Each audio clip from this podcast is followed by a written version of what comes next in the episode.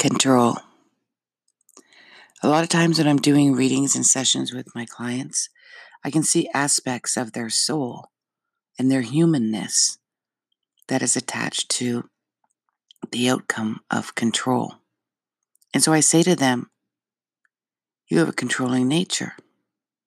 Now it's interesting if I say you're a control freak, unless it's very strong, that'll offend them. Of course, if I say that their partner, who has the same aspects, or a parent is controlling or a control freak, they'll 100% hands down agree. Really, the way that they are concerned about the fact that I said that they are controlling is that this word is misconstrued. And so I want to explain to you what control is, and we all do it at one time or another. We all have protectiveness and ways of protecting ourselves. And everyone has a different way of doing that. Now, people who want to be in control are very responsible, reliable. They usually work best on their own in a management or a position where they have a place of authority or have their own business. You see, it's difficult for them to work for other people who are in control of them for quite a few reasons.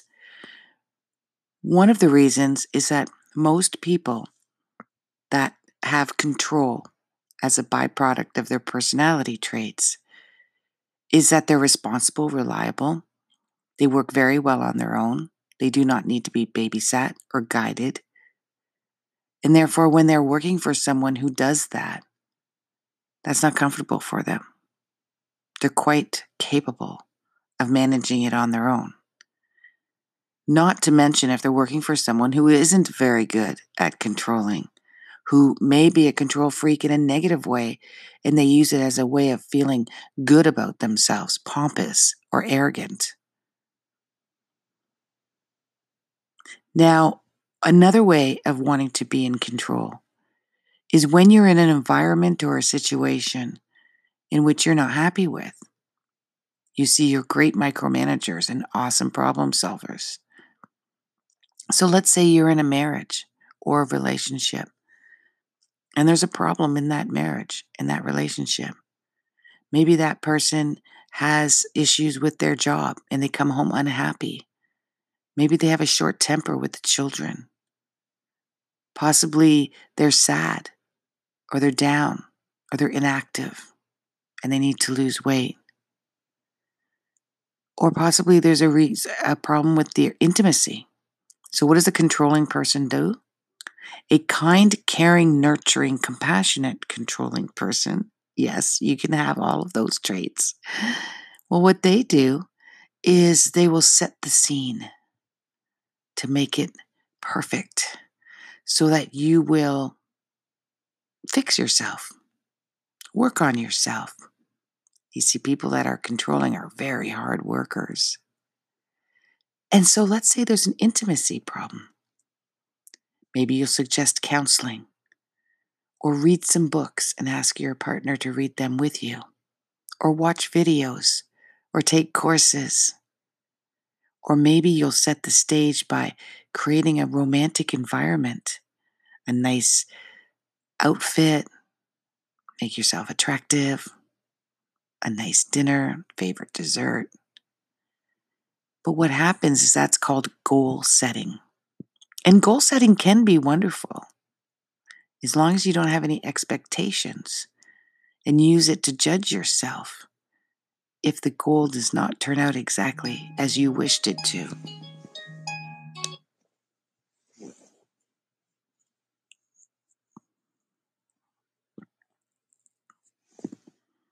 We're going to use that ringing of my phone to pause. Are you a control person?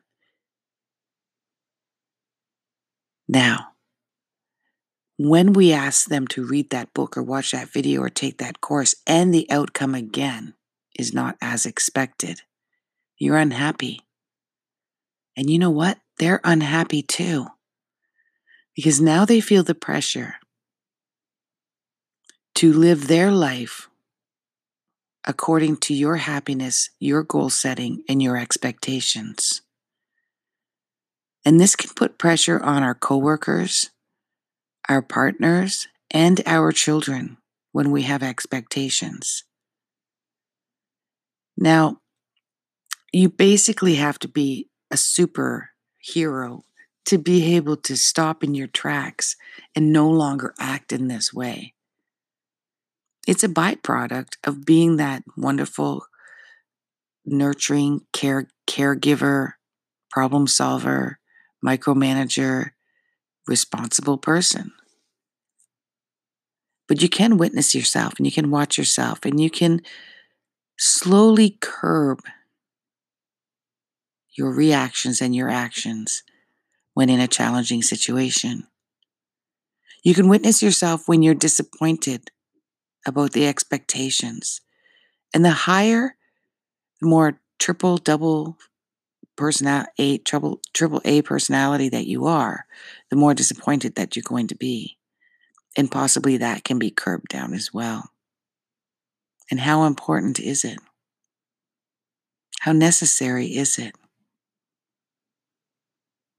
Possibly your children or your spouses or your friends or your coworkers can be presented with the problem and find their own way to solve it.